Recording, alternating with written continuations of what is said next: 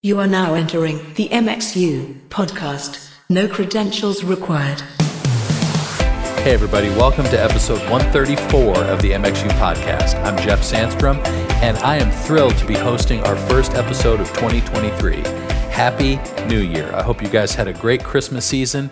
I hope that your new year is off to a great start after maybe some much needed rest after all of your Christmas services. And I'm really excited about our episode today. We have a lot to cover. We're going to be joined later by Brenton Miles, who mixes for Kari Jobe and Cody Carnes and Cory Edwards, who of course mixes for Elevation. They're going to talk about our experience together at the Passion Conference this year in Atlanta. So can't wait for that interview. Um, but first, I have a really exciting thing to tell you about the MXU platform. You've asked for it, we've talked about it, and it's finally here. If you're a team subscriber to MXU, you now have the ability to upload custom content to the platform. And there's several ways that I see this happening. First, you know, you could create a welcome video for new team members. You could develop your own training content around a specific process or piece of gear that you have in your workflow. Or you could build a knowledge base of quick video answers for your team's most common questions. Once the video is recorded, you just upload it from your phone or computer directly to MXU. You can add searchable text and publish to your team with automatic notifications. After your custom video is published, you can even track their progress to make sure that they're all taking time to watch the videos and grow together in their roles. The MXU platform is now the home for your team's personalized content any day of the week. So if you're not a team subscriber, you got to sign up today. We're so excited about this feature. So go to getmxu.com and sign up your team today. But the big thing that I want to announce today first and foremost is that the MXU 75 is back for another year. So last year we had over 1,500 of you who joined in with us on our 75 day health challenge. So the way it worked last year is basically from Valentine's Day to Easter was 75 days. So we started with coaching and habit training that we could basically become healthier versions of ourselves in those 75 days. So we're doing it again. So I backed up 75 days from Easter, and this year that starts in two weeks on January 23rd. So just like last year, we're going to be coached and encouraged and all of our programming is coming from Dr. Barrett Dubert, who's with us today. Um, Dr. Barrett, thanks so much for partnering with us again. And we're thrilled to be doing this again because I know how helpful it was for people last year. So thanks again for being with us. Oh man, I'm stoked. Uh, just the stories that you shared and uh, that people shared about their experience with 75 Day Challenge was incredible. It's what I live for, uh, life change, and uh, and I, I, just love the structure of how we do it, which is habit stacking. Yeah. And, uh, and you see people, you know, continue continue the journey all the way through the year. So that's that's what makes me so excited. Yeah, so for those of you who kind of weren't around last year, let me just catch you up. So, Dr. Barrett Dubert is a doctor of chiropractic in Knoxville. He also is a health coach, fitness trainer. They've got CrossFit stuff going on, all kinds of naturopathic wellness uh, approaches, and it's just it's an incredible facility, and their team is just great at bringing people to uh, better health in general. And so he's our sort of guru for our challenge. So, why don't you tell everybody, first of all, what habit stacking is and why we think it's so important? Yeah, you know, you have a couple options when it comes to making health changes. We all know we need to make changes. It's just sometimes difficult to figure out where do I start? And then a lot of people, what we find is they hit it really, really hard because they're sick and tired of being sick and tired. So they're like, I'm gonna, I'm just go all in on this classic, like intense uh, change of lifestyle and health. But what we find is that Jeff, as you know, it's not sustainable. Right. It's and and so I would rather someone make a one percent change today and consistently make those one percent changes than try to attempt a hundred percent or a three sixty degree full change and then expect them to sustain something that they haven't been doing for 20 30 years so the concept totally. with that MXU 75 is that every five days, there's a new simple habit that you stack on top of a foundation that's very practical. No matter where you're at in your health journey, you're going to start at a very easy pace, and then you're going to be able to sustain it because all we're doing is every five days adding one little percent upgrade to what we've already established. And what we find is that, you know, at 75 days, we've made all of this progress that now is a sustainable system that they can carry through the rest of the year. Yeah. You know, when people talk about habits, you know, it used to be you can form a habit in 21 days. And then people said, you know, that's not really enough. It's more like 60 days. You know, we really need to sort of ingrain things in order for them to become a habit. So we've got 75 days. So it, some of these habits, you know, for me last time, the habit of hydration was a big deal. And so one of our challenges is that we start, the very first thing we do is drink a certain amount of water a day. And over time, that increases so that by the end of it, we're drinking basically about a gallon of water a day or half your body weight in ounces of water per day. So that to me, you know, throughout the course of our last trip through this, it was pretty simple, right? Just drink water. And it was amazing how much of a change that made over time. You know, we heard story after story of folks who had incredible change. Either people lost a bunch of weight or they accomplished a fitness goal that they never thought they could, or they started walking and realized that just walking was such a benefit for them mentally, spiritually, emotionally, and physically. Um, so there's a lot of variance, but we had a couple of stories of guys who literally had their lives saved by what they did through MXU 75 last year. One guy had no idea that he had a hidden heart condition. His doctor said, "Man, I'm glad you came in because they realized he needed, you know, bypass surgery." And had really a dangerous situation completely turned around. And he has MXU 75 to thank for his just health awareness and his transformation. So I'm excited for people to have experiences like that again.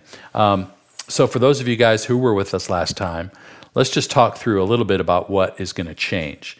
I think the basics are going to stay the same, but we've added some variations to the format so that people who were with us last time who feel like they're in a great spot, they can maybe build on what we did last year in a programmatic way. Yeah, we we would call this like leveling up MXU 75. So this is for the people that may be, hey, I'm already pretty seasoned in my health. I've been on a journey for a while, and I'm just looking to upgrade and be accountable um, within a community. So this is perfect for you. Or that you've already done MXU 75 in 2022. So you're doing MXU 75 in 2023, and you've already been doing it for 365 days. So what do we do today? Well, we're going to level you up. So we're just going to add some different health challenges, make it a little bit more of a um, a, a, a challenge to you if you've already set these foundations in terms of exercise, nutrition, we're going to ha- kind of add in some health hacks earlier, like cold plunging, and talk a little bit about that earlier on than later. And then, even like fasting protocols, we're going to start to implement at an earlier level. Uh, the nutrition is going to be a little more refined too. We're not going to wait as long to start eliminating things like alcohol and sugar. We're going to do that earlier. And what, what this what this does is allows us to see success earlier, but also it's for the person that uh, for, I don't know. For me, I'm a black and white guy. So when I go all in, I can go all in and actually sustain it. And some people just operate that way. So even if you haven't done MXU 75 and you're like, hey, I want to go all in, you're more than welcome to choose this option, knowing that, hey, if the wheels come off, which they may, you can always default back to the foundational option or the opposite. The foundation's like, hey, this is a little bit too easy let's upgrade after a couple weeks. I'm able to do this. And so it just gives some leeway for people that have a little bit more experience or they've done it in the past. That's good. And if you're not experienced and this is the first time you're trying to do anything like this, I would say the foundational option is awesome because really all you need to get started is a water bottle and a journal because that really is like the first the first 5 days is you go for a walk and you drink some water. And we build on that every five days until Easter, when you'll see that you're able to do more, sleep better, focus more, be less stressed. I mean, all of these things will happen if you just stick with us as we stack these habits every five days. That's right. We're so excited. Now, we've also figured out some ways to connect better in community as well, uh, because I really think it's important that we feel like we're a part of something bigger than just ourselves and our mirror or our you know squat rack or our exercise room. Like i want people to feel like they're a part of a community who is kind of locking arms in this. So what are we doing to support that? Yeah it's something that i do with my with my um, armor nutrition clients here in knoxville and, and and and whoever's plugged in the program even virtually is that we have weekly um, discussions where there is a is a facebook live group uh, and we're going to be doing this with mxu 75 where we'll have a weekly, once a week, um, discussion where I'll be presenting on different health topics. Why do we hydrate? Why do we want to move our bodies? Why do we need resistance training? Uh, what's the deal with cold showers? And so we not only will help you understand what habits are coming down the pipe to stack and explain those with intention, but we're also going to spend some time and educate you and, and actually add some value to the why behind we us doing these things. And then the community is great because we get to share pictures of uh, us outside walking. We get to share pictures of our plate that we're eating, and we get to ask questions. So there will be a team that will actually answer questions real time in that Facebook group that helps you understand okay, we're not just doing this, here's the program, see in 75 days. We want to be involved in your day to day and help you on that journey by answering questions that may came that may come up on a daily basis. That's great. So I'm really excited about it. So um, the other thing that we programmed last time that I want to be more intentional about is the um, the the regular daily prayer and study time. So um, I'm going to publish a list of maybe some recommended books that hey, if if any of our crew is interested in going through a book together, here's some great options. If anybody would like to study a book of the Bible together, here's a great way to start that. You know, as we as we pray for each other and pray together with each other, I think it's going to be really important that we we know that there are ways for us to connect on a spiritual level as well. So we're going to be really strategic about making those resources available as well because I think all of us within 75 days have the ability to read a book right? So let's do that together. Let's find a couple of books that we can focus on together. And then that gives us things to talk about. It gives us ways to build our team. It gives us ways to kind of troubleshoot issues about leadership or about a spiritual component or about our emotions that we may not be able to do necessarily alone as well. So I'm really excited about it. Um, so for the people who are coming into this thinking, okay, I've already made sort of a, a New Year's plan and kind of a resolution to do um, you know, to do better. Um, maybe I want to do a whole 30 to start the year, or I want to do some other kind of diet. Is this exclusive of that, or do you think that can be in addition to that? Like, what what would you say to somebody who's already going, okay, I got my New Year's thing figured out. Why should I do this? Well, because I think we're more uh, we're creating a more comprehensive health plan. A lot of times, you'll get your your nutrition plan, Whole 30 or Paleo or whatever you decide to do from a nutrition standpoint. Or maybe you have a fitness plan. Hey, for 90 days, this is my cycle of strength training, or I'm joining a CrossFit on ramp program. Hey, check, check. Those are great. Yeah. But do you do you have a spiritual discipline plan? Do you have even just things like we talk about uh, hydration, health hacks that are going to add value to what you're already doing? So for us, we're really just trying to add more of a comprehensive, holistic plan to your health that encompasses the mental, physical, spiritual, and even when we start talking about nutritional exercise, yes, but we have these other areas of mind, spirit, and body that we're working on as well. So I would tell you there is an overlap, and you can just take what you want from this program. And if you want to upgrade it with a different program like Whole 30, oh, definitely go for it. And so yeah. it works together versus you have to do either or. That's great. Well, I'm excited about it. And we're going to have some information coming to you very soon about the specifics of the plan. So to sign up, we need you to go to getmxu.com slash mxu75 and you'll then get an email with all of the details. And so we've got two weeks to get some kind of momentum around this and get people motivated. But honestly, if you've never done anything like this, I promise it's easy. We're going to make it easy, and it's literally just every five days you get a new thing to do, and we build on those habits to stack them toward a healthier life by Easter. And I know that you are going to feel better. Your friends and family are going to like being around you more. Come on. you're probably you're probably going to have more energy as you come into your Easter services and all the planning and programming that goes into that. So again, I'm so excited to see what is going to happen as this community comes together to tackle some of these issues because we all know how bad it is to just be sick and tired of being sick and tired.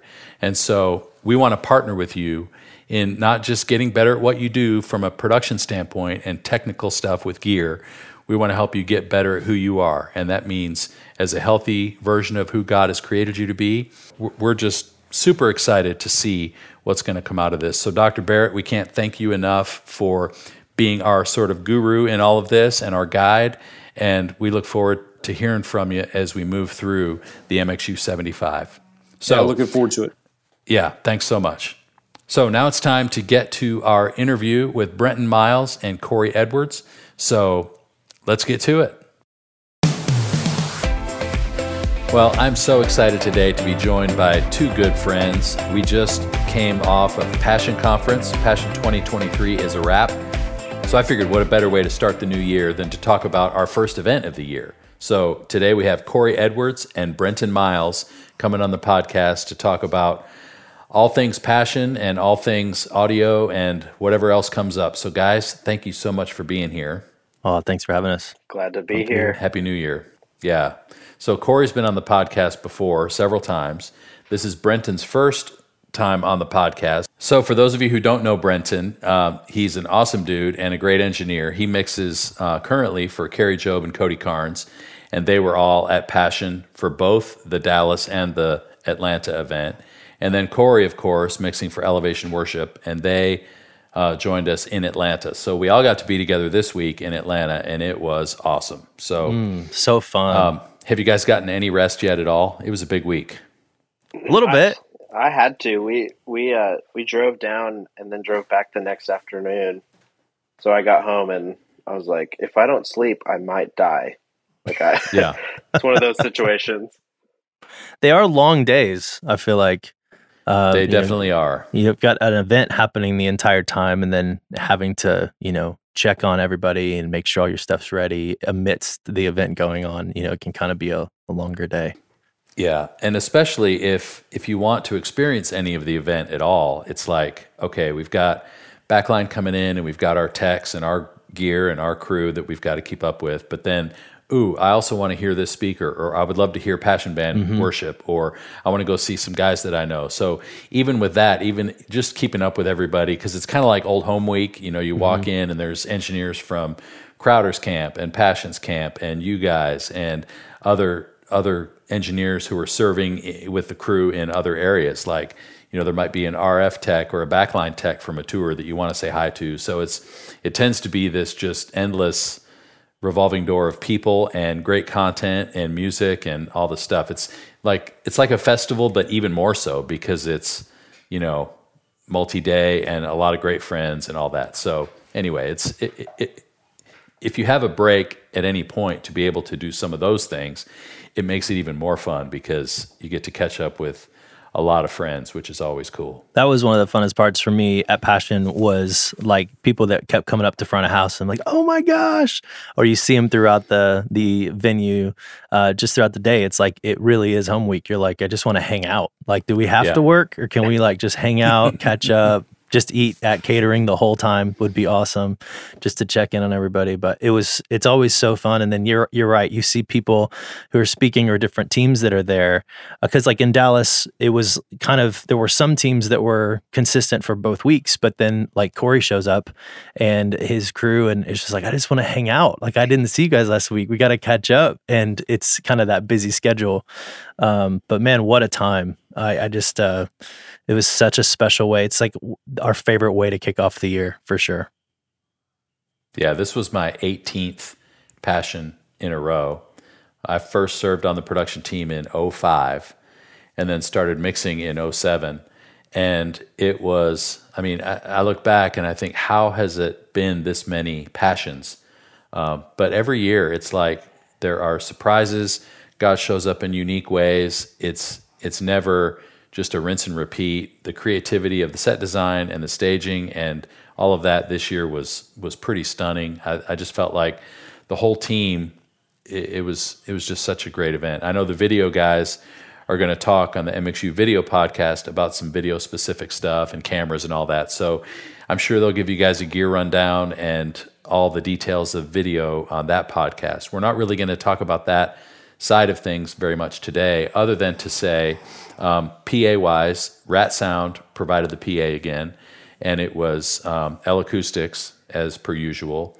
Uh, K1 over K2. We were in the round, so there were eight arrays uh, in the round, and so it was basically we were mixing from the concourse level of the venue, and so we had kind of the wide side of the round, uh, and so it was 4K1 over 12K2 and a mirror of that on the other side. And then the ends had two arrays as well in similar configuration, firing to the ends. So there was plenty of PA. Subs were hung in the middle of each of the arrays.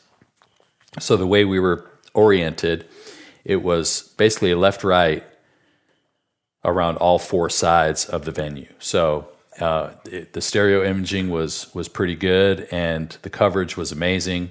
I, I, don't think there was a bad seat in the house as far as PA. Maybe ours was the worst seat in the house because we were under the overhang of the of the sort of balcony of the concourse level. But even there, it sounded really good to me. It was it was it was great, and the the benefit for all of the spoken word content, which is most of the of the session. You know, you've got a 40 minute talk and host elements and all that.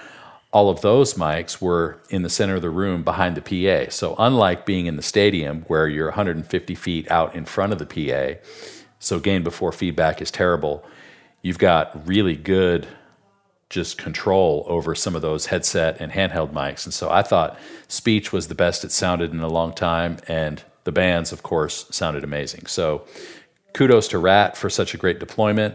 Their engineers and the SE on the gig, they're just so talented and so nice and so hardworking. They're always a blast to work with. So cheers to you guys at Rat for doing such a great job. Yeah, they really did.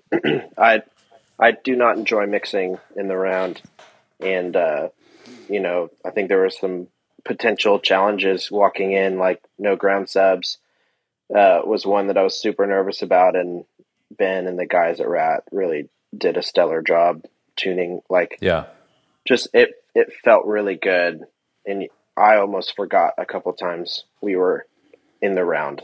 Um, yeah, and so too. It was it was fun. For people who are wondering, well, why didn't you have ground subs? Just take a look on social and see some of the pictures because the stage literally filled the whole floor. So there was no room for subs on the floor because of the stage design. And so you know, that to a lot of people would be a huge compromise and a challenge. But the rat guys took it on and were able to design and deploy a solution around that limitation that ended up sounding stellar. So yeah, it was absolutely beautiful. And like you mentioned too, the just their their attitudes, their team, like so easy to work with, very encouraging. Um, and just being able to kind of visually see, uh, trying to check meters, you know, you're calling down like, how does it sound down on the floor? How does it sound up high? And just making sure like everything was consistent because you know you can't just walk an arena and with right. the fills and with everything and just how it kind of came together was just beautiful uh, and i agree there were moments in the set where i just forgot that we were on a concourse level kind of at a disadvantage and it felt amazing kind of everywhere throughout the room so yeah. it was awesome so one thing i wanted to talk to you guys about um, i know you've toured together before and you know Kari and Cody are a part of a lot of what Elevation does in general, whether it's at the church, you know, leading on a weekend or whether it's on a tour. Um, so you guys have a lot of experience together. And I think there's a couple things that some of our listeners who are church audio folks can really learn from. So I want to talk to, uh, it's kind of the same question, but I'll let you both kind of answer based on your individual perspectives because one of the things that struck me was um, just the way you both manage the overall set. I'm not talking about songs. I'm talking about the overall experience, the arc of the story that you're trying to tell. You know, we talk a lot about this at MXU that we're not just supposed to sort of get sounds and push faders to a certain point and call it good. It's like mixing is an active art, right? We're we're sort of playing the console along with the band. I want to I want to feel like I'm playing the band in the way that they're playing keys or they're playing drums or they're playing guitar. I get to play the band. And part of that is the emotional impact that we're trying to go for.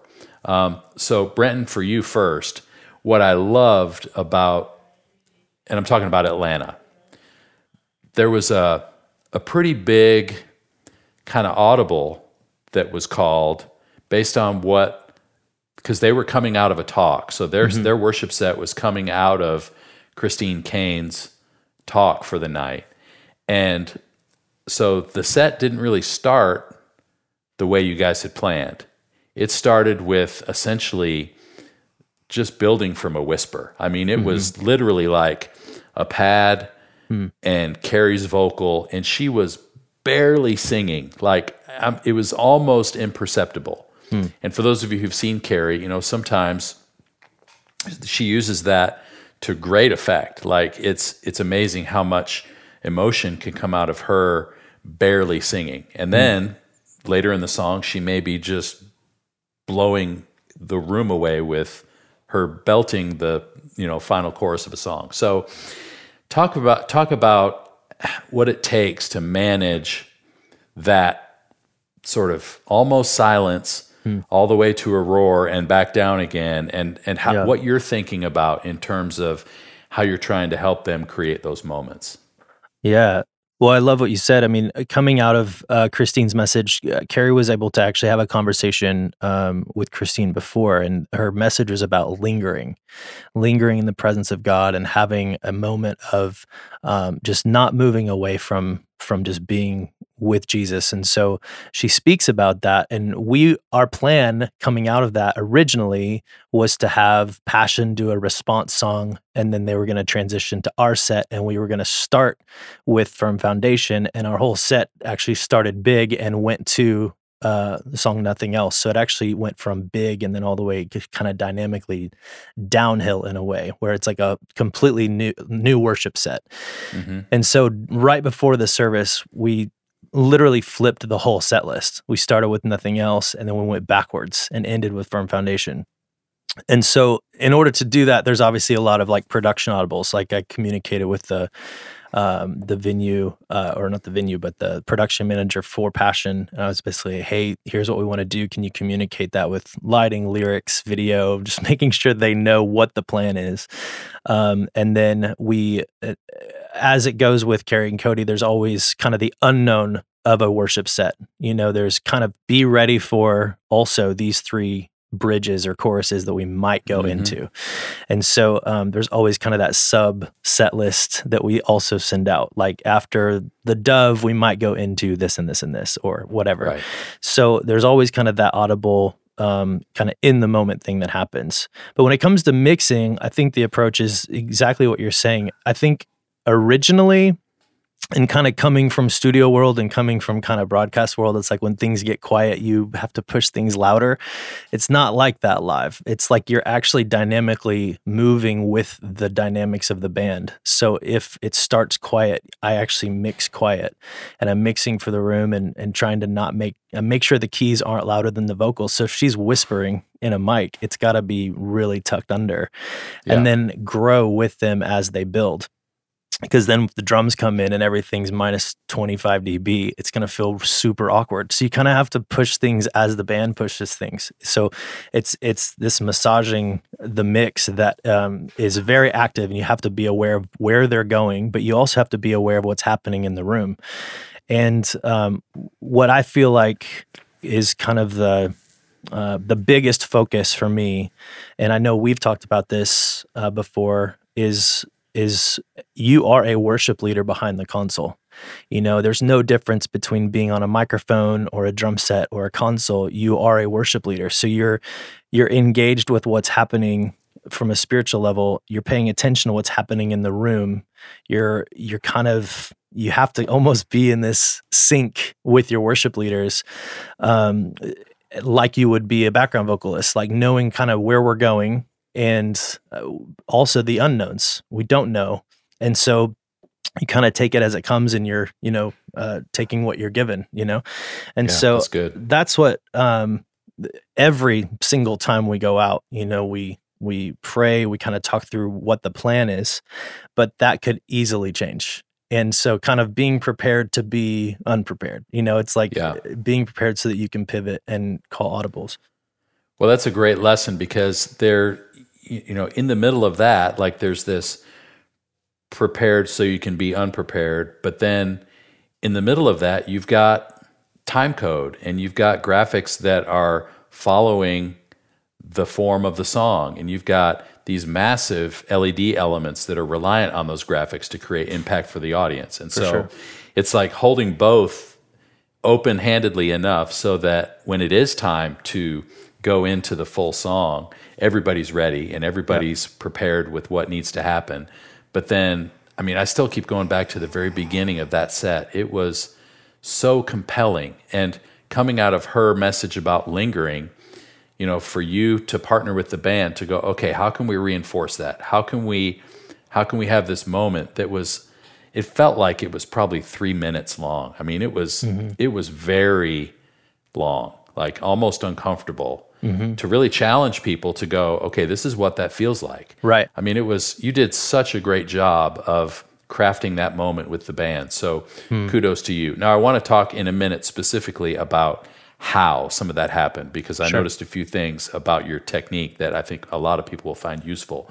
But before we go to the how, I want to get to Cory to ask you kind of the same question, but from the opposite perspective. Because when you guys started your set, it was not subtle. No. It was it was guns ablazing and we are gonna blow the roof off of this place, and everybody was just going for it. Yeah. So there's an opposite approach. It's like, okay, when you when you are in that mode, the challenge is how do you manage that in such a way that you still have somewhere to go? Hmm. Because you're ending the set with Graves into Gardens and Rattle, so you can't blow everything on the first song. But your first song was like, whoa, this is incredible. Like, so again, it's a, it's a, it's managing that that opportunity. So talk for a minute about the opposite end of the spectrum from Brenton. Yeah, I mean, I actually saw this the start of this set that you're talking about with Kari, um, and I agree. Like it was, it was exactly what it needed to be, and it it subtly grew into what the full band thing is. Um, this conversation, I think, is really unique and interesting when we're talking about what I'm doing with Elevation because we don't really do subtle, and and I say that in like there is kind of an expectation that we we kind of come in hitting hard um, and so my subtle moments are very different from someone like Brenton's with Kari um, because you know we do come out of the gate swinging and we do want it to hit hard. Um, and so when we get into a quiet moment kind of like what Brenton was saying like when Kari's whispering you've got to whisper in everything else. We're going from guns a blazing to what is more of a subtle moment but i'm actually doing the opposite of what brenton's doing in those times because i'm actually i'm pushing the keys in a transition tag moment because i can't go from 100 to 20 back to 100 like Right. I've, I've got to kind of keep some of the dynamics up and loud so that you're not going from this shocking 100 all the way down all the way back up um, and kind of like how kari has a has this flow in her set. We do to a degree but we also have have very carefully thought out our transitions. Um, and there's some flex in that but i kind of know what's coming. Like i know how we're getting from thing to thing. And so um, like there was a, a point in we we did same god into resurrecting and that is the song Same God kind of dies and then it's this kind of slow climb into into a thousand. And so like in some of those transitions, I'm I actually have the keys up eight dB from where they normally are to help keep the momentum of that, even though it's a quiet moment. Um, yeah. But then there's also times that I do back it all down. But I think in you know if we're talking about our passion set, we did keep it like my dynamic range options are not as big as other people's at times. And so I'm in that same headspace, but I think I, am approaching it differently when I'm mixing elevation.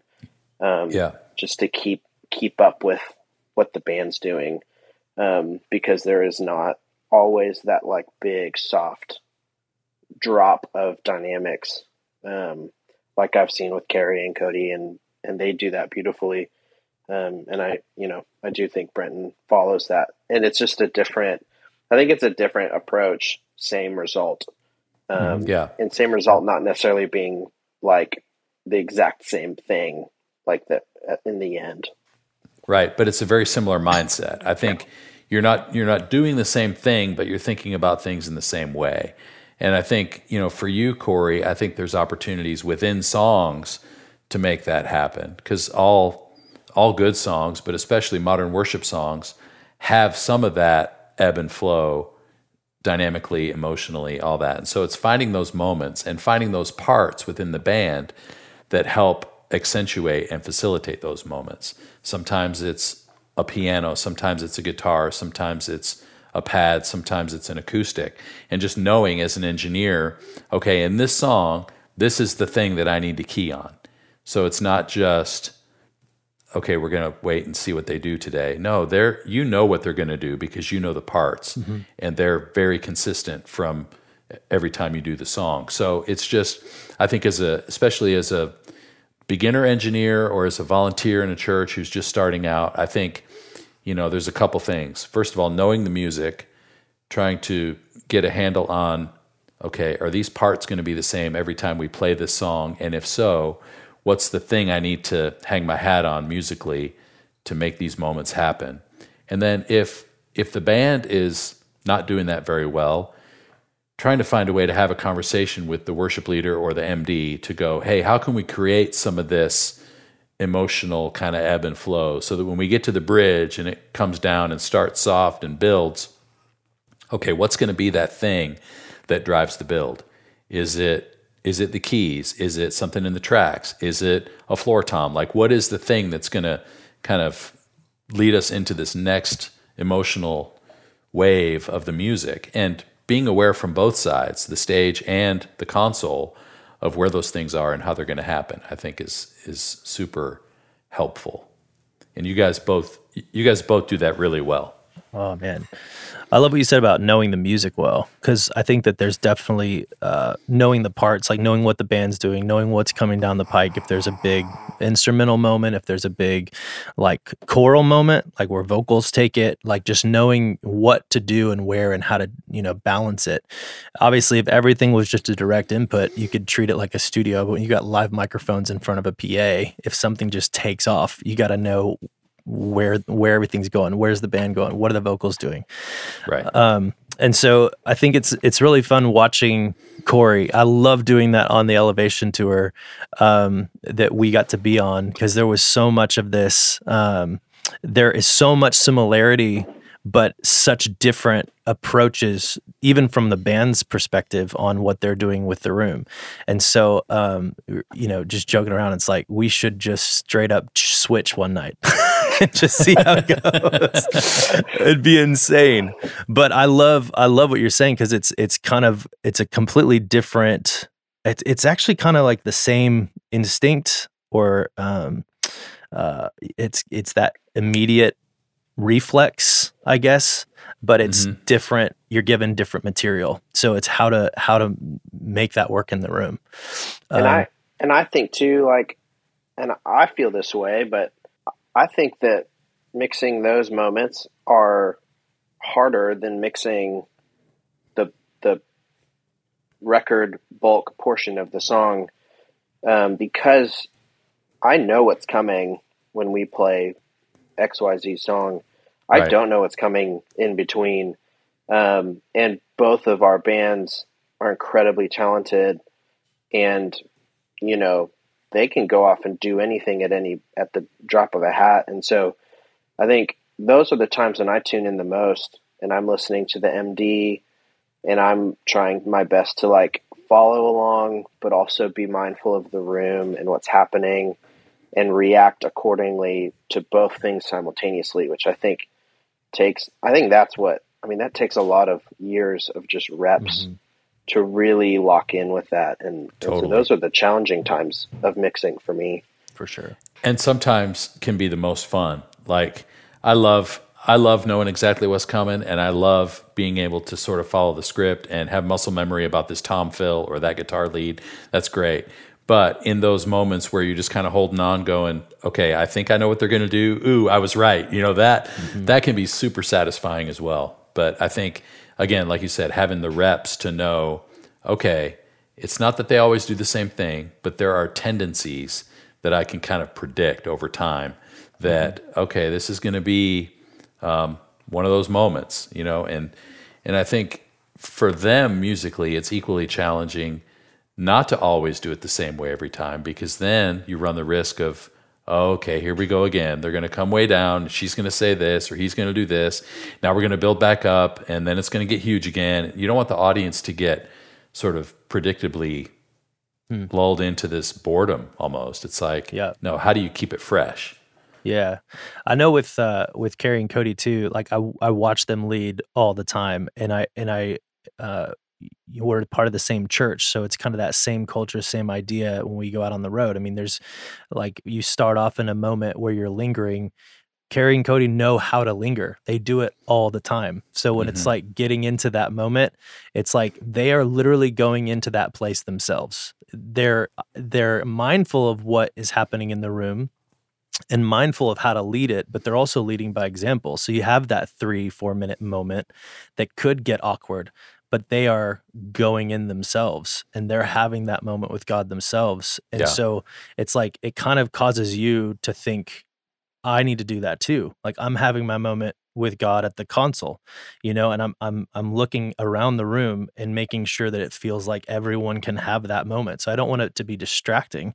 I don't want it to be, you know, just blowing people's heads off. You know, it, it has to be a moment that that we can all kind of feel, okay, this this is a safe place to try something new and and being able to lead through that. That's a great point because if it was if it was manufactured or if it was sort of contrived, then Mm-hmm. everybody know, knows that it feels inauthentic, and Yeah. that's then the it last. really gets awkward. that's the last thing we want because yeah, then it just it totally falls apart and everybody feels like okay, this is weird. yeah. Yeah, Exactly. That's good. But like you said, knowing the music, but also knowing the musicians. I've watched Cory work with his musicians, and it's it. There's a way that he does it. I called uh, before this started. I called Cory the LeBron James of mixing and production. it's like he. It, but I will say it's it's like actually twenty to thirty percent craft, and it's actually seventy percent of who he is. It's his personality. It's being able to communicate well, and go up without just blasting someone and saying they're the worst drummer like they become like they're friends and it's like okay let's figure this out together and try new things together and they um, cody actually told me one time it's like you're a translator you have to know both languages well you actually have to know uh, how to lead worship and know how to do audio. Like there's actually this kind of musical thing that takes place where you have to know what the room needs sonically, Yep. but Yep. It's going to come from the drummer. So you have to work with them. Um, but there can au- there can a lot of times be this wall that happens between tech people and worship band people in churches, and I know that um, we've had this conversation and i know that you said like even with mxu you guys have, have talked about this but that can't be two separate things it actually has to kind of be one team it has to be one approach it's a it's a relational equity that's put into um, what happens from the platform and but from behind the console. It's it's uh, like you said jeff at the beginning like i want to play the band. Well that means being a part of the band. It means Right. knowing your band. It means working with your band um, and worship leaders and and even congregation a lot of times. Like the people who are there um, something that really helped me when I first started. I was out. Um, I was asked. I think my first real gig um, with Kari and Cody was a Joyce Meyer conference, and and so I, I walk in from church world where I kind of stumbled upon live audio, and then I'm at this massive like arena thing that's happening, and it's not a rock and roll show. This is Joyce's thing where people are there to hear her and it's it's kind of lower in volume. But what really helped me when I was mixing was having um, the person who was kind of overseeing audio kind of reach over in the middle of our set and he'd point people out in the crowd and say that gentleman over there is my uncle and look he's encountering god. Or that lady up there mm. she's my she's my aunt linda. She's been going here for 40 years and she's having a, a, moment with god. And it actually caused me to look around the room at the people who were in there that weren't belonging people. They weren't um, you know young rock rock and roll club show people it was this room full of people that I had never mixed for and trying to play to the room, it really helped me think, okay, coming from off stage or coming from my comfort zone, I have to mix just a little bit different. It's the same instincts, it's the same reflexes, but it's it's knowing how to work that for the people that are in there with you. That's so good. Well, I think, you know, anybody who's been around MXU at all has heard us say that over and over again. So you know, what's worth remembering is worth repeating. So it's always nice to hear those same things from a different voice because I think we all need to agree uh, around that. It's like, man, relationship, knowing your band, having those conversations, having that relational capital. We can't reinforce that enough. That's awesome. So I do want to spend a couple minutes talking about the how because Brenton, I saw you do something that I think might be a really cool tip for people. So you have basically a macro that controls the essentially low pass filter of your guitars and you use it in a way that I've not seen before. So mm. when we get to those moments of those transitions or this down moment or whatever, it's like you've just got it on a button that your guitar group, any high frequency stuff, even as low as like 1K and up, yeah. just shelves. Mm-hmm. And I thought, man, what a cool way to just take some of the eh, out of this moment, take a little bit of bite out of all those guitars and just sort of darken it and soften it. And it creates this texture that is really cool. So can you talk about how you landed on that and you know what what that does for you in your approach? Yeah. I don't really remember how I landed on it. I just felt like I need, I was doing it all the time. I literally was like grabbing. So I throw all my guitars through a group, and I really don't do a ton to that group. I I process it a little bit, um, but really it's that reason of grabbing the low pass and just bringing things down. Or if if it's a shelf, I'll bring it down. So um, it was the same kind of thing. Like you have, it was texture that I was trying to create. It was this mid range thing that would happen in these low moments where you, you have like a piano and a pad, but I wanted more than just a pad. And the guitar players are still playing, but a lot of times in those real soft moments, if I push guitars, I'm also pushing up uh, amp noise and, um, you know, like hiss, um, you know, high end stuff that I it's too loud. Like I really don't need to hear like their pick noises or like their their fingers on the fretboard.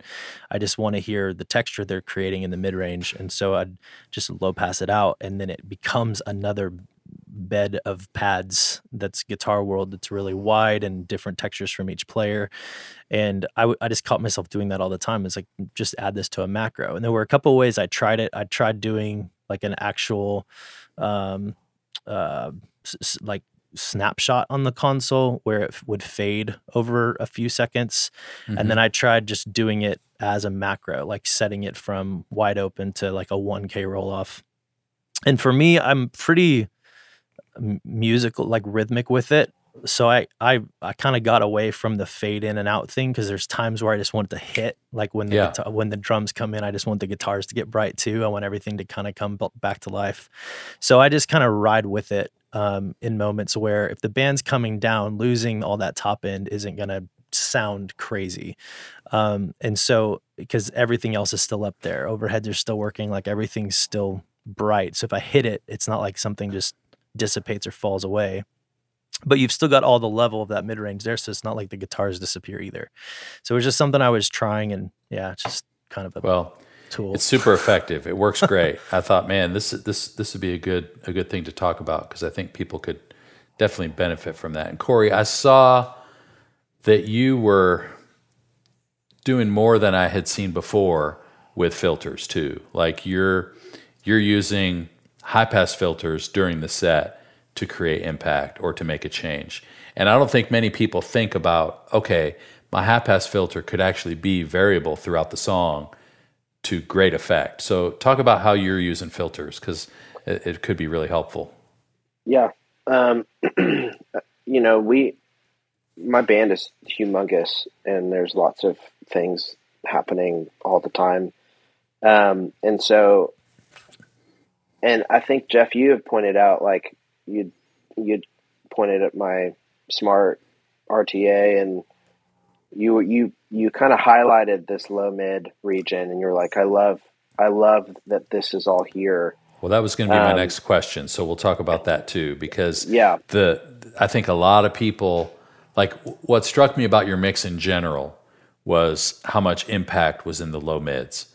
And I think, you know, it's funny, I noticed several times as I would look over to everybody's RTA, there's this sort of hole anywhere between 180 and 250.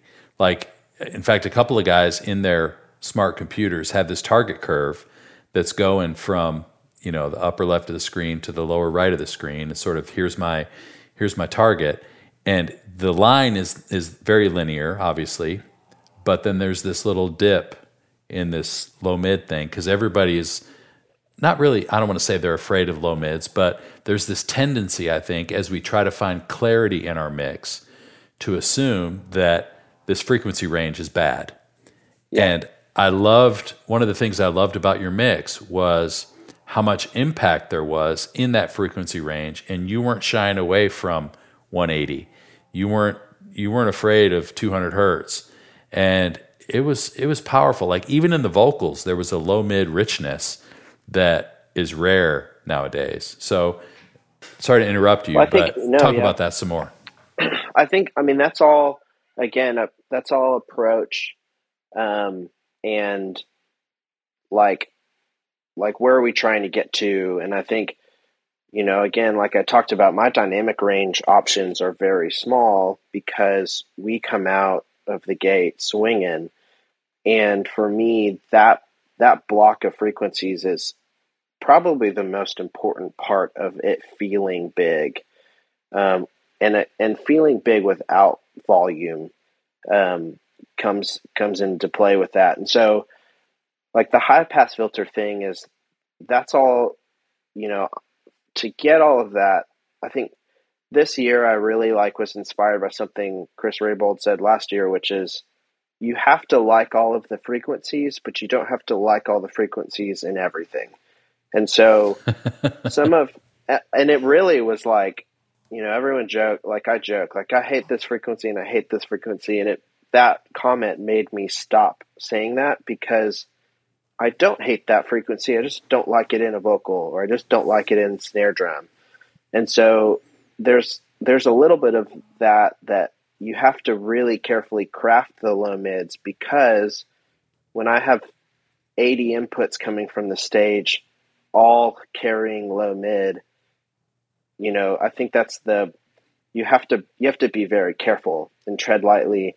Um, and so, you know, there's certain things like guitars and key like piano, B three, some of that stuff you know, in when the full band is playing, I high pass my my piano up to 150 because I have bass guitar and I have an organ and I have tracks that are carrying a lot of that. But in that transition moment when no one else is playing, I have to get all of that back because I've had it through the whole song and to keep the momentum and the feeling and the emotion of of the mix, I need to put that back into something, and and a lot of the times it is piano. Um, so I'll roll it all the way back to sixty and push the volume of it. But then as soon as the band comes back in, that's too much, and I can't do that. So I I push it back up to whatever it is. Um, and it just helps me maintain this feeling from my mix in loud and quiet moments. Um, That's a, such a great insight. The answer is not always volume. Like sometimes Right. it is just tone and EQ, and you have to kind of finesse all of that together, and it all has to work together.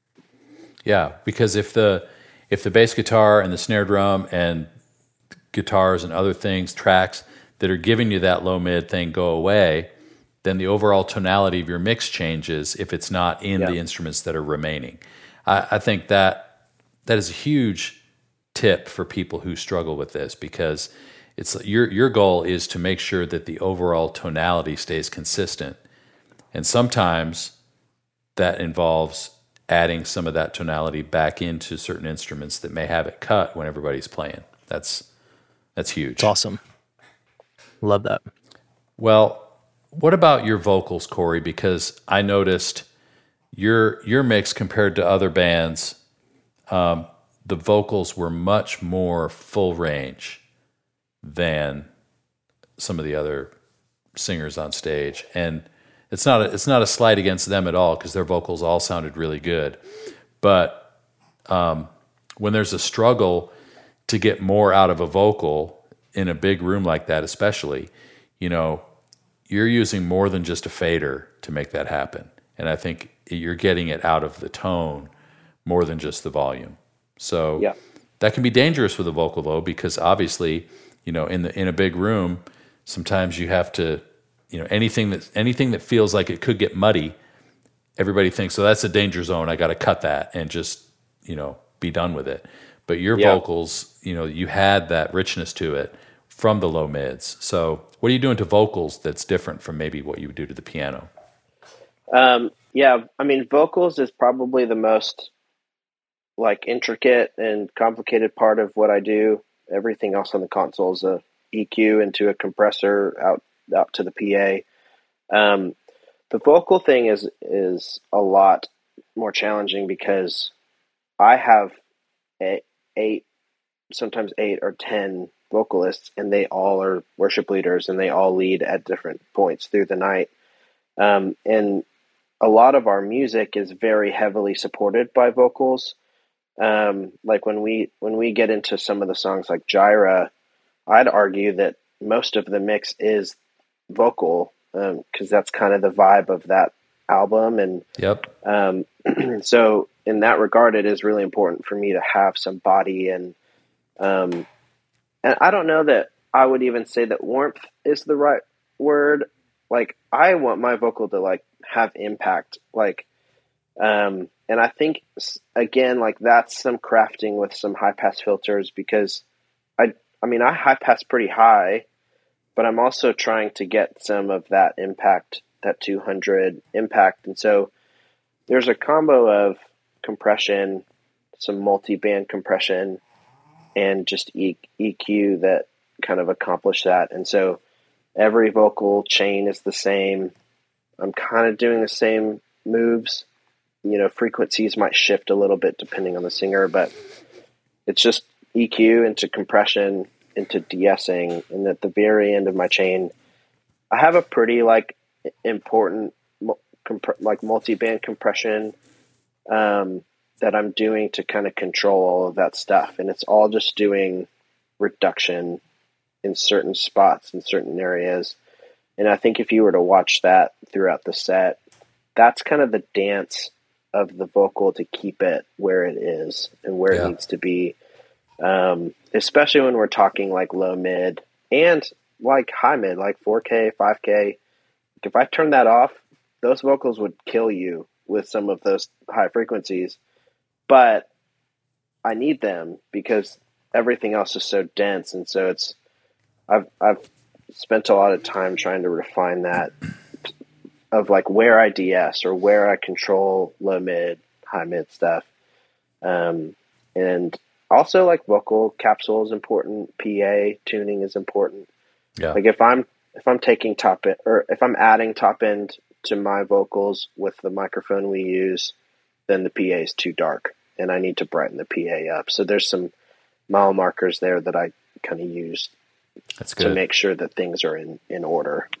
Yeah. Well, what I love about your vocals in in the mix that I heard a couple days ago was, in spite of all of that staging of compression, they never sounded small. They never they never sounded overly squeezed. They didn't sound limited. It didn't sound. It just it was just open and transparent. Mm-hmm. They all sounded like their natural voices. You know, I know Jenna and Jonsal, and so hearing him sing "Same God," I felt like he was talking to me because it sounded like his voice. You know, sometimes you hear a singer and it's like it just it just sounds smaller. It just sounds overly processed or whatever. And his was just so open and present and clear. It was just it was just great. So anyway, great great job for those of you who didn't get a chance to see any of Passion's live stream or check it out. There may be a way to still catch clips of it. I know Passion will probably post um, the talks. I don't know if they're going to post any of the music, but if you have a chance to check it out while it's still up, please do because it was all the all the bands were stunning. So, guys, this has been a great conversation. I'm so grateful for both of you, not just as engineers, but as men and as leaders in our sort of tribe of production folks. I know a lot of people look up to both of you and so I just want to say publicly, you know, I appreciate your leadership in that and am just grateful for the way that you're just open handed with what you do. And so, for anybody who has further questions or wants to reach out, kind of let everybody know what's the best way to get in touch with you. I, am tough. I'll be honest. Uh, I mean, I, I try to get back on Instagram DMs as much as I can. Um, and I think this year I'm trying to be more diligent about posting some of that kind of behind the scenes stuff of a vocal chain or a, a high pass filter on a piano, and so hopefully that that's coming down the line, um, and people can just kind of have the, those resources around. Um, yeah. How about you, Brent? Yeah, same. Uh, I kind of fancy Instagram. That's about all I'm really on. Um, but definitely, like even yesterday, I got a, a question about like tuning live and kind of what I prefer and what I've tried. And so I got in a conversation about it a bit. But same thing. It's kind of uh, DMs are about all it's at, and I often delete the Instagram app off of my phone just for a good season. so, well, but there's uh, nothing wrong yeah. with that. Um, I'll just leave it at that. There's nothing wrong with that. well, we need to get you guys um, to help us with some MXU content as well. Um, we're we're going to be building and building and building our content library even more so this year. So we'll definitely make sure that your voices are part of the conversation because I know you have a lot to add to this community. But for today, thank you guys so much for being here. I'm just grateful for you and uh, can't wait to do this again. Can't wait. We should uh, we should do a video series where we, we switch bands and, That'd and be mix so each other's fun. bands. Oh man, it'd be a, a blast. That'd be or awesome. disaster in my case. Or. I don't know. yeah, I don't know. Well, thanks, guys. Honored to be a part, man. Thanks for having me. Yeah, us. thank you.